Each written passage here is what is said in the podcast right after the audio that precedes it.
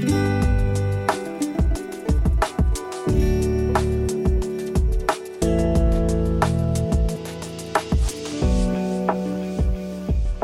morning, man, I'm just glad that you're here today. It's it is Palm Sunday, right? It begins the Easter season. And I love the Easter season. This begins one of the most significant, important weeks out of the entire Christian calendar. And I don't mean that it's the opening of Chick fil A, you know, that's not what I'm talking about, or a new Kari Jobe concert. No, I'm talking about Easter.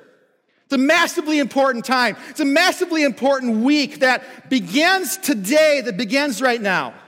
We look forward to this coming Friday when we will spend uh, an hour here at 7 p.m. thinking about and learning about and re- remembering the cross. I encourage you, be here. Uh, Good Friday night, 7 o'clock, from 7 to 8. Uh, we're going to have a worship time. We're going to have a time again. We look at the cross and, and just reflect on what God has done for us through Jesus in the, in, the cross. It's, it'll be a, a, great, great day. Please, please don't miss that. Of course, then we have uh, the egg hunt on Saturday, and then the grand finale, the big, the big dog, the Super Bowl of Sundays, which is Easter Sunday. And we're talking about on Easter, uh, we're going to talk about how Jesus Christ paid the price and we keep the change you filthy animal. No, I'm just kidding. I, I, had to say that in there. But, but no, he, he paid the price. We get to keep the change. Now, some of you guys, like about half of you got that. The other half today are like, what are you talking about? Man, who is this guy? But, but anyway, if you've seen a, a Home Alone, you know, talking about this morning. But, but today begins this whole week. It's an important week. It's a week that, that, is, that, that is, is, is caught off or started off by, by Palm Sunday. Now, I'll be honest, when I was a kid, I didn't get Palm Sunday real well. I just didn't. I remember coming home from church on Palm Sunday, and I'd be carrying around a branch, much like this one that Robbie brought me this morning. I appreciate that. This is a, a palm fronds. And when I was a kid, we, we made these in, in kids' church or, or, or Sunday school or whatever. I'd, I'd bring these home, but I didn't really get what the big deal was. Anybody else with me in that? Now I got I got Christmas. That was that was presents, but it was also Jesus came to the to the world, right? You know the you know the, the th- three wise men and such. I got that one. I got Easter because there was candy involved, but no, I got the stone was rolled away and he emerged. But I didn't really get Palm Sunday. That might be how five year old Jack felt about Palm Sunday as well. When one Palm Sunday, he woke up with a sore throat and a fever, and so his mom and dad uh, decided it would be best for him to stay home, and so he did. They left him with a babysitter, and he stayed home, and they went to church on this Palm Sunday. When they came home, they were carrying in their hand palm fronds. And he, Jack was, well, what happened, mom and dad? What, what happened? And so his dad said, oh, man, Jack, it was great. They took these and they held them over Jesus as he walked by in the triumphal entry and they laid him down on the ground as he walked, as he came in on, on a donkey. And Jack looked at him and he's this puzzled and excited and kind of sad grin on his face. He said, Wouldn't you know it? The one day I don't go and he shows up. You know, I mean, seriously, but you know, that's Palm Sunday. Now, I've grown up a little bit since then, and I understand Palm Sunday a lot better now. I understand now that this begins again the week that changed the world. These next seven days are literally the most important seven days the world has ever seen. Believer or not, whether or not you're a Christian or you're not a Christian or whatever, you cannot underestimate the importance of these seven days of history. They're massive. They're, they're huge. And it starts off with, with Palm Sunday. It's a big deal. And so today, we're going to walk through this. The Gospels spend a significant amount of time on, on, on what happens from Palm Sunday to the end of the week. In fact, the book of Mark spends a full 40%, and I said that right 40% of the book of Mark takes place, covers what happens on this one week. That's big. Now, we're not covering all. Some of you guys like, oh no, we're going to be here forever. No, we're not covering all of that today. We're going to talk about Palm Sunday. I want to direct your attention today to John chapter 12, verses 12 through 15. And it's really kind of what we're going to walk through today. But to get this, this whole thing today, we're going to have to do a little time travel. Now, when I say time travel, I think of one thing, right? I think of, of a DeLorean. You know, if you're w- about my age or a little older or a little younger, you might think of this too. But I think of a DeLorean. I think of Michael J. Fox uh, driving at 88 miles an hour towards a clock tower, and then he disappears. He's off into the back, back into history, and, and he's gone. Wouldn't that be amazing? You ever think about where you would go if you could actually do this, actually time travel? Now, if you have one of those machines, stop holding out on me. Let me know about it. I don't want to steal your thing, but I just want to go back in time. That'd be pretty amazing. So, we're going to do that today. However, of course, there's no real machine. So, we're going to do the next best thing, and we're going to go back in time using a movie clip. It's going to take us back to what would have been going on during this time. When Jesus came to the earth, when Jesus came to the world, we have to understand the pressure cooker that the earth was in at this point. It was incredible. It was massive. If you were a Jew living at the first century times, you were under this kind of a pressure. Incredible. I want to set it up a little bit today as we go here. Uh, this, Herod the Great was the king of Judea, which was the Jew, Jewish people, and he was quite evil. What's funny though is that Herod the Great's power was kind of it was, it was kind of fake. It was kind of not, it was kind of a joke, to be honest with you. It was, was much like a fifth grader picking on a first grader on the school bus. It's really, that's really what it was. You know, and of course, in that situation, if nobody else is around, that fifth grader has a pretty big measure of power, right? Until the 12th grade cousin gets on the bus and everything changes, right? Herod was like the fifth grader, the Jews were like the first grader. Now, the story gets juicy though, is the 12th grade cousin is not a nice cousin. He's a jerk. The 12th grade cousin was, this, was, was the people, was the government of Rome. Herod was a pawn. Herod was just a just a, an under an under helper. He was he was really a, a pawn in the hands of the Roman government. If you were a Jew in the first century times, you were a second class person. You would have been heavily taxed. You would have been heavily monitored. Every move, every thought, everything you were was monitored. Your, your festivals, your, your, your dinners, your meals, all of that came under the authority of, of Rome. And Rome didn't like you very much. Rome considered you to be kind of a nuisance in their, in their minds. And so that's the world in which we find that Jesus Christ came. Let's check out a scene here today from, uh, from a movie that shows us what it might have been like when Jesus stepped into the world. Go ahead and roll the, the tape there as you were.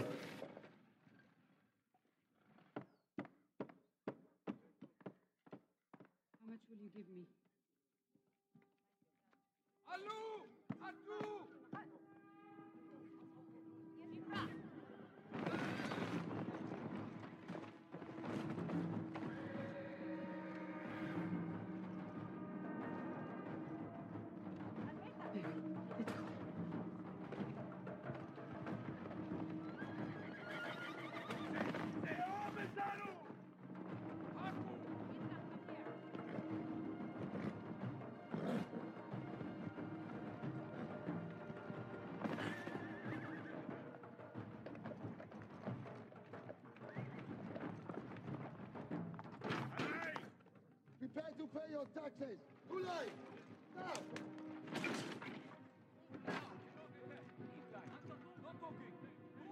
One half shekel for the temple, two shekels for Caesar, by order of King Herod.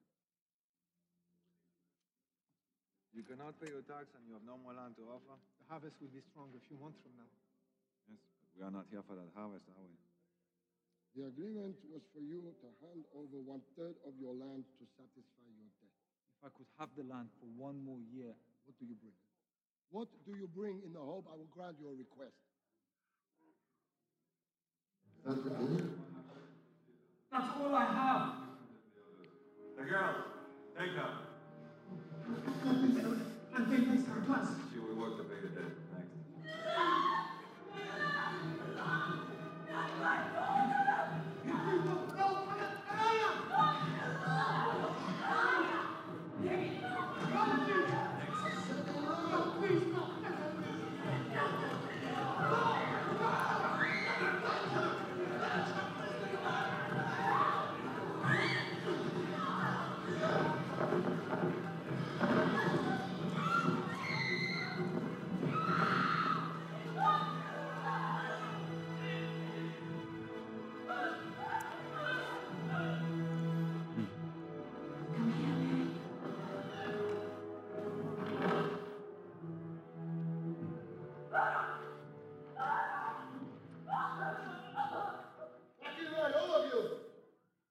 Enemy, and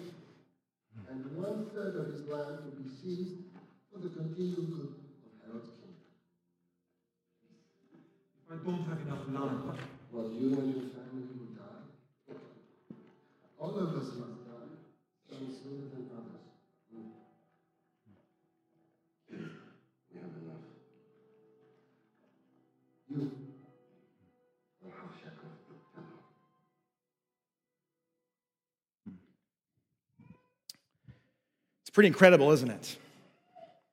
It's hard for us as modern people to get really a full understanding of the pressure cooker that, that this world was at the time of Christ. This clip here comes a full 33 years before what we're going to walk through today, and the pressure cooker has only increased in pressure. In those years, in those times, in those, in those seasons, that things have changed only slightly. Now we find that Herod Antipas, Antipas is now the Jewish ruler, and Pilate, the Roman governor, is, is the governor of the area, and there is corruption everywhere.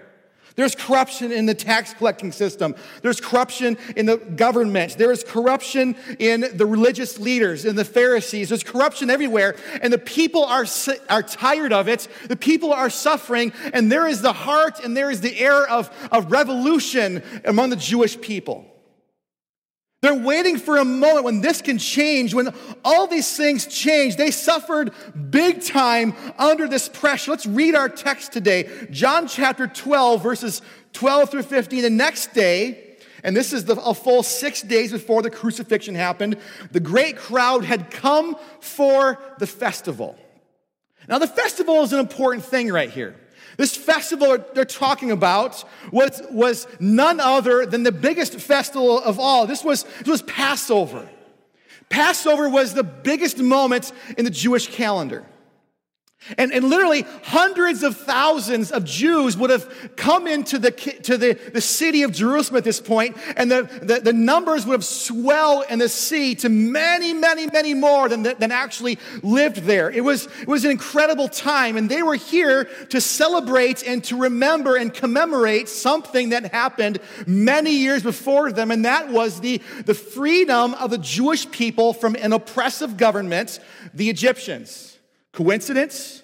I think not. This is not a coincidence that this happens at this moment. And so we continue. The, the, great crowd that had come for the festival heard that Jesus was on his way to Jerusalem.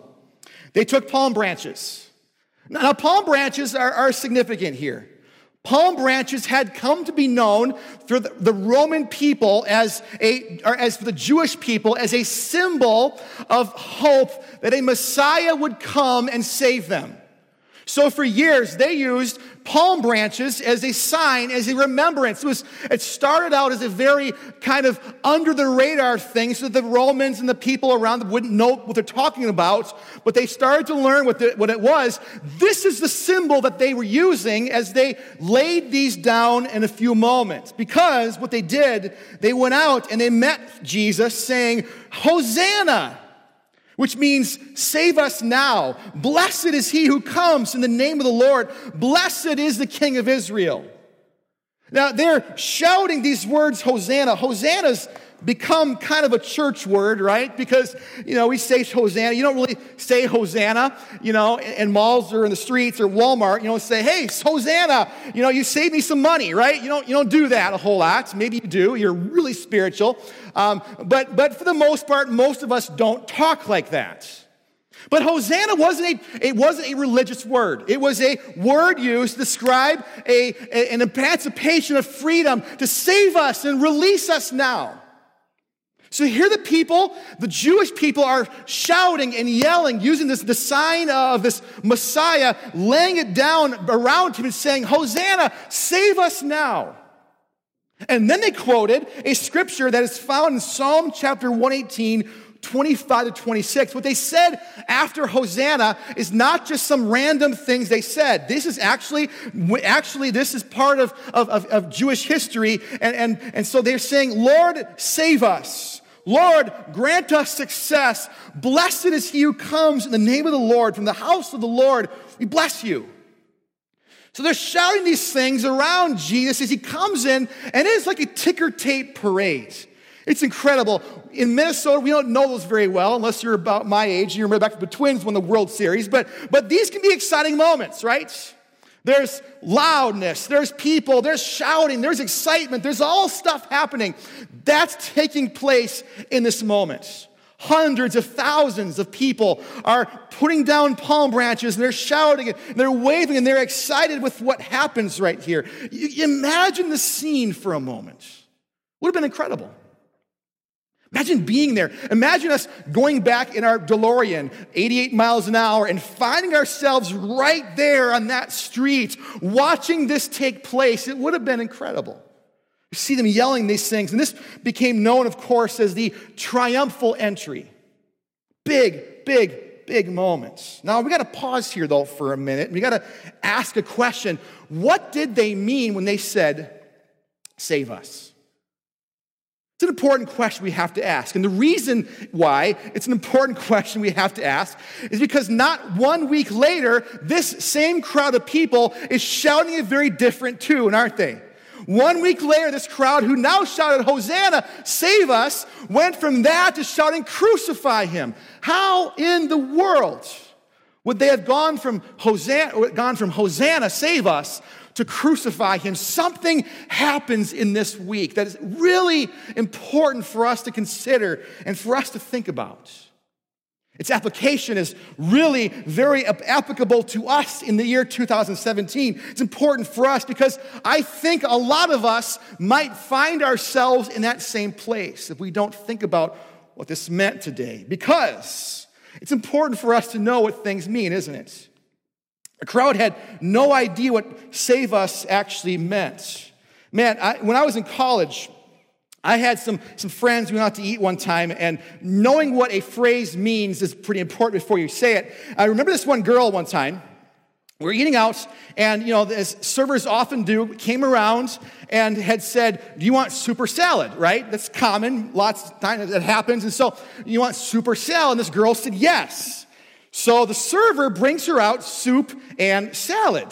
So what she does though is she says, Well, I didn't order soup, I ordered super salad. And, the, and we kind of at the moment, you know, she was, you know, you can imagine what kind of, you know, she was a little bit, a little bit off sometimes. And so I paused and I kind of laughed and I said, Did you think they meant like soup-er salad? She goes, Well, yeah, I was looking for a salad. The super salad. I said, You mean for 20 some years you have gone to restaurants and you thought they said super salad? And she said, Well, yeah. And I said, Well, you know, it's soup or salad. And so we explained to her that moment what, what this actually meant. And she was all red. And believe me, that little joke got lots of traction throughout the years as we continue to, uh, you know, be very kind and benevolent to her. But the reality is, is that I've done those things too. I really have. You may remember back, uh, year, back in the 80s, the song uh, Tiny Dancer came out by, by, by, Elton John. If you know the song, you know where I'm going. I believed that the words were, Hold Me Closer, Tony Danza, right? Because I was a good kid of the 80s. Um, I, I, did, and, and I, I, watched Who's the Boss, and so it was kind of kind of troubling, but let's be honest, uh, you know, Elton John's a little bit off anyway, and so, uh, you know, I thought that's what it meant. To the point where I had an argument one time with somebody that that's what he says. Now, this is before the Google and internet and all that kind of stuff, and so we didn't really have a way to look it up. And so, but I argued, no, he doesn't say, hold me closer, Tony Dancer. He says, hold me closer, Tony Danza. And that is important for us to understand what phrases mean, isn't it? I would say today that for the, for the most part, the people who yelled, Save us now, if they found themselves in the crowd at the end who said, Crucify him, probably didn't understand what that phrase actually meant. Why do we know this? Something goes terribly wrong on Friday. Why did Jesus find himself betrayed by one of his own disciples? Why was he arrested by the, the high priest guard? How was he accused by a, a coalition of religious leaders? How was this, these religious leaders who were, who were crooked and the people knew that and they wanted freedom from them? How in the world were they able to convince this same crowd to turn around a few days later and yell, crucify him? It's important for us to think about today. See, many of them miss the entire point. What happened? You may not know this, but Jesus' triumphal entry was not the only processional in town on this day. On the other side of, of Jerusalem, at the west gate, there's a very different sort of, uh, of processional recorded by Roman and, and other scholars, history scholars of the time. It's also uh, been known, this is, this is practice, common practice uh, for the Roman government to do this, but Pilate had ridden into town on the exact same moment, exact same time that Jesus did as well. You can imagine that processional. You can imagine the, the, the, the, shining armor of the Roman soldiers. When Pilate came into town, he didn't come into town just riding around in, you know, in, in a little smart car, you know, and, and just, you know, he made a spectacle of the power and the authority of the Roman people. He rides into town with this, with this, this spectacle of power, the, the, the, this, the, the brass uh, clinging in the sun, the, the leather, and, and the, the, the, the, best, the best weapons money could buy. Soldiers holding, uh, holding onto swords were beat and were made with the hardest of steel. There was archers who had, who had, who had, had straight, wonderful quality arrows that were dipped in poison. With literally one touch of this arrow piercing your skin would kill you. That was the power and the authority of the Roman army. When they rode into town, they didn't just ride into town this little way. They came into town with pomp and circumstance. There would have been a drummer drumming out the cadence. It was loud, it was, it was big. The Roman people paid people to come and cheer and shout for the leadership and shout, Hail Caesar, hail, hail. That's what would happen in this moment. It's a big deal. Pontius Pilate would have come in, and I said Caesar, I meant Pilate. Sorry, that's got myself a little bit away from there. But, but certainly, Pilate entered the town to do one thing to make a scene. He wanted people to know the power of the Roman government. It was the standard practice for him to be in town when there were, when there were Jewish festivals. To the Roman government, this was a foolish little thing. This is no big deal. This is like, come on, people. You really, you're going to remember this religious thing, you know, thousands of years before. To Rome, the, the absolutely godless, religiousless society who believed in these many gods, but not, the, not the God, this was foolish stuff to them was big, it was no big deal. But they had to be there. And they allowed this to happen, but they wanted to make sure that those in attendance knew their authority and knew their power. They were aware of the origin of Passover. The, the leaders were aware of the fact that this Passover season was remembering the, the, the freedom of the people, the Jewish people, from an oppressive government. Rome knew that. And so Rome was there at this point. This was an era, this was an area where there was a lot of uprising, especially among the Jews. As you saw in the video, it, it's tense.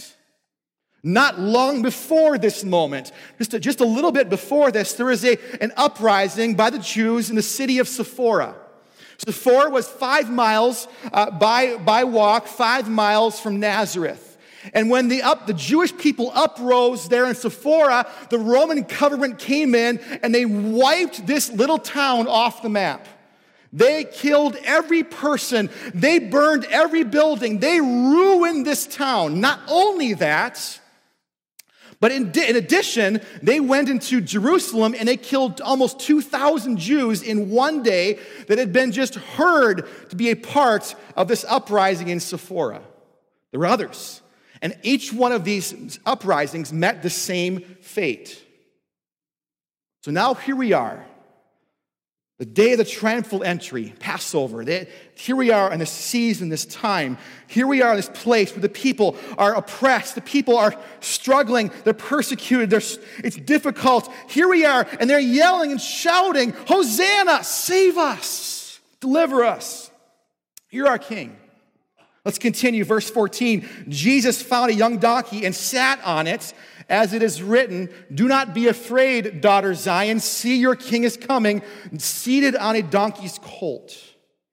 Most historians and, and, and theologians believe that this is what Jesus said as he walked into uh, the city. He said these words, and he is quoting from Zechariah 9, chapter 9, or chapter 9, verses 9 through 10. He says, Rejoice greatly, daughter Zion. Shout, daughter Jerusalem. See, your king comes to you, righteous and victorious, lowly, and riding on a donkey, on a colt, on the foal of a donkey. I will take away the chariots from Ephraim and the war horses from Jerusalem, and the battle bow will be broken. You can imagine the feeling of excitement as they now see Jesus Christ. Could he be the one that brings us salvation, that brings us freedom from the oppression? He, they continues, Zechariah 9 16 says, The Lord their God will save his people on that day. Could Jesus be the one that is here to come in and clean house? They saw him work. They saw Jesus heal the sick. They saw him stand up to the Pharisees and the leaders. They saw him stand up for the little guy. They saw what he did. He, he, he stood against the establishment. They would follow him, they'd join his army and do whatever was needed. Suck, crucify, you know, yelling and screaming, God, man, Hosanna, Hosanna. But yet, somehow, a week later, they would yell, Crucify him. Why? How? Well, I, I believe that the reason why was because on Friday, as Jesus is bloodied, he's broken he is, looks nothing like the, the triumphant Messiah that they saw come in on that morning of the triumphal entry. Then he's riding on a donkey. He's being hailed. He's being shouted. He's being, he's being, he's, he's symbolizing a coming uprising against a very processional on the other side of town. They're excited. They're ready. They're, they're, this is, this is, it's here. It's, it's, it's the, the moment's now. But yet, a few days later, he is now sold denied, and he's beaten. What they saw on this Friday morning was they saw a, a bloodied has been.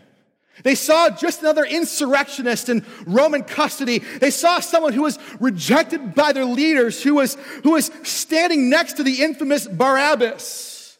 How is this crooked religious leaders able to stir the crowd like they did when, he, when they said these words in Mark 15, crucify him, they shouted. And Pilate asks, Why? What crime has he committed? What's he done? He's one of your own. What's he really done? Is he nearly as bad as Barabbas? What's he done? But they shouted all the louder, Crucify him. Wanting to satisfy the crowd, Pilate released Barabbas. Barabbas, a well known criminal, a snake, a, a, a, snake in the grass who was known as this way. They'd, they'd rather have him and the one who just days before had shouted and, yelled, Hosanna, he had, he was flogged and then handed him over be crucified. How did it come to this? See, I think for us to understand how it came to this, we have to come back to the present time. See, if Jesus showed up today, if he was here, if none of this happened, but yet he came to the United States of America or whatever part of the world in the year 2017, and eh, he, he walked into the planet, there might be a similar reaction. Think about this for a minute. Jesus could end poverty. He could. Jesus could end wars. He could end famine. He could end all of these things in a minute. The word says that, that the angels are subject to his word. He could wipe everything out and change the planet in one second. He has the power. He revealed that when Satan tempted him. He showed that he has that kind of power. He could do that. Further, he could end all stress, all struggle, all difficulty. He could take away our financial problems. He could take away our stress. He could take away our, our marital problems. He could take away our emotional conflict, our fear, all of it. In one snap of the finger, it could be gone. Yet, we know that's not how it works, is it? And yet, we also know that many people on the, on the planet judge him based on this characteristic, right? Well, If God is so good, then why doesn't He remove this? If God's so great, then why does He allow this? Or why does He allow that? Or why this or why that? You see, we know that today the same thing would happen 2017 as it did in the year 33. See, even preachers preach this at times, don't we? We preach, man, come to Jesus and you'll have your best life now, right? All you got to do is come to Him. All you got to do is His simple little prayer, and your life will be great. All problems are finished. Do these five simple steps to a better marriage or a better this or a better that. We hear those things in the church too, don't we? Right? See, this Easter season, this, this, this, this, this Palm Sunday, I, I got to believe that there's more to the story than that. And I'll tell you today this my life is better because of Jesus. There is no question that my life is better because of Jesus. If it wasn't for Christ, if it wasn't for his changing in my life, I would be a frustrated, angry, bitter, I, who knows what? I know I'd be angry, frustrated, and bitter because I was those things before Jesus. And times 10, man, I will tell you, He has made my life better. But did He come to the earth to give us a better life? See, I can't help but thinking the crowd wanted Jesus to do something that Jesus didn't come to do. They wanted him to come and give them a better life.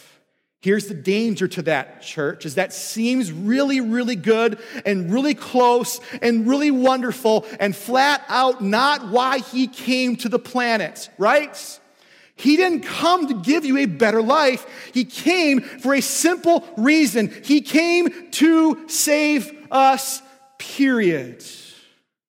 I illustrate as the band comes forward today with an illustration I want you to think about this. I, I, I, researched this this week and found there's many stories like this. Imagine you walk up to a garbage can behind some place and you find there a baby laying there. You find the, the, this little baby crying and, and, and helpless and, and broken, and, and who knows why he's there, but he's there. What would you do as a person, as a, as, as a good person? I know what you would do. I know how you are. You're great people. You'd scoop that baby up and you would do whatever it takes to give that baby a better life, right? You'd do whatever it took. You'd scoop it up and you would adopt it, or you would ensure it was adopted. You would scoop it up and you would clothe that baby. You would feed that baby. You would give him a name. You'd give him a home, a family, and a purpose where once he didn't have that, now he would. But here's the question today Does that baby have the ability to have a better life? Well, the answer, of course, is no. The, the, the, better life comes in your benevolent decision to reach down into that little baby's life and change it forever.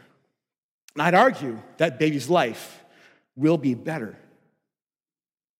But you didn't save it to give it a better life. You saved it because it was impossible to save on its own. I, I fear that in modern Christianity, we have lost the, the weightiness of this truth. We've lost the weightiness in our desire to have lists and this and that, and how we talk about salvation. We talk about what Jesus does, and, and in the fact, too, of how we think about what he's done when things are tough in our lives. He didn't come to give us a better life, He came to save us. Because just like that little baby, that's where you find yourselves before Christ. You do not have the power. I do not have the power. We do not have the power to save ourselves. We do not have the power to reach down and do anything of value without Him first. We forget this truth. We, we mix things up and we become just like the people of the first century. Man, I would love to go back. I'd love to get in my DeLorean and find myself right there in the Via Dolorosa and see what happened firsthand in first place. But I am not too, stu- too dumb to think that I may not be among those yelling, Crucify him. Why? Because my heart is, is, is hopeless just like yours is without Jesus. Amen? Without the, the, the interaction of Him and His saving power and His saving grace, He didn't come to give, give us better lives, He came to save us. I, I fear that if I was there, I might hear my hollow praise on, on, on, on that morning on the triumphal entry saying, Lord, save me, save me. My life is tough. My life is difficult. Look all this stuff. Lord, save me. I might be among those who then at the end of the week would say, Crucify him. Because he didn't do for me what I thought he was going to do. And here's the kicker today is that when we dedicate our lives to him, he does for us what we think He'll do and more. But the hope doesn't lie in me trying harder and doing better and doing greater and putting this doing and this, this. And no, my hope lies in simply Jesus Christ and his power to reach down and scoop up a Steve royalty that without him has no hope, but with him has all hope. Church, let's not let that truth be lost on us here today. Amen? After all, not the righteous who he came to save, but sinners. Sinners like you, like your neighbor, like your spouse. You, you're like, Amen, buddy. You know, like your grandma, your grandpa, your kids, and you're like double amen on that one, and yourself. And that truth needs to be told, reflected upon, and appreciated as much as is humanly possible because hope does not lie in me and you. Hope lies in Him. Would you stand across this room today? Church, as you bow your heads today, close your eyes. We cannot be among the crowd that misses the point. You can hopefully see today, as I have tried so, so, so much to communicate this simple truth. Hopefully, you can see today how easy it would be, but how powerful and how incredible and how important it is for us to make sure that we understand what He did for us very clearly. Here's why that's important because you know in your heart this is true. You've tried, you've worked, You've prayed, you've sought, you've fasted, and you fall on your face at times. And you say, God, where were you in this moment? God, what did you do in this moment? And the truth this morning is this nothing is more important. Nothing, nothing, nothing is more important than your salvation, than your chance to come to grips with what He has done and understand that you are not, you are not able outside of Him, but in Him you are fully capable and you are fully able. When you understand that, a whole world of possibility opens up because you've understood the gospel. The gospel is not do this, do these four things, and then your life be great because you've tried that and you failed. The gospel is you can't do those things by yourselves. You need Jesus. And in Him and through Him, and when you lay your life before Him at the cross where things go to die, then you find freedom. Then you find that you walk away from hope or walk away from, from bitterness. You walk away from anger because you have come under His power and His authority to save. And there could be no greater thing in the world than that. This is the week that changed the world because this is the week the world would learn that truth. And there could be no greater truth than that. Heads bowed, eyes closed. You say, well, what does this mean for me today? What does this mean for me in 2017? Uh, whatever that you do and whatever that you are, what does this mean for you today? There's a few things it means today. Uh, number one, it means, first of all, that we need to be thankful. I am learning the simplicity of, the, of my walk with Christ. Be thankful for what he did. Jesus, this morning, we are thankful for that. We are thankful today, Lord, for what you did so many years ago on that old rugged cross. Lord, where your blood poured out, and spilled out, Lord, not just to be gross and not just to make a movie, uh, but Lord Jesus, because your blood was needed to be poured out so that our sin could be forgotten and walked away from and made clean and remembered no more. Thank you for that, Lord. And we never forget that. This also means that every person has to come to grips with this message. You may be here today and you say, Pastor Steve, I've not come to grips with this. And Mike, you might have even prayed a prayer at some point in your life, but you have not poured out your heart and said, God, I am sorry for what I've done. I'm sorry for my sin. I'm sorry for the things that I shouldn't do. I realize and see and recognize now that I need you, Lord Jesus. And not just to make my life better, but I need you because I need you to save me from my sin. If that's you here today, I want you to raise your hands and say, Today, I want today to be the day when I turn that around and I ask Him to come and save me. God, I need you to save me. Or I need you to, to, to, to change me, Lord Jesus. God, I've tried on my own, and Lord, I, I, I know what trying is like, but Jesus, I'm turning my hope upon you. Lord. Five, four, three, two, one. Heads bowed, eyes closed. We're going to pray a prayer today. If you wanted to raise your hand, or if you were just shy or, or whatever else, but God's still gripping your heart today, I want to encourage you to pray this prayer with me. It's not magical. It's not some, you know, this is only how you pray. This is an example of how you pray. And I, but I asked you today to mean these words before God. We're all going to pray today. But I want to ask you if your heart said, That's me, Pastor, and I didn't even, I didn't raise my hand because I was nervous. If that's you, I want to encourage you to pray this Lord Jesus, I give you my life, I give you my heart.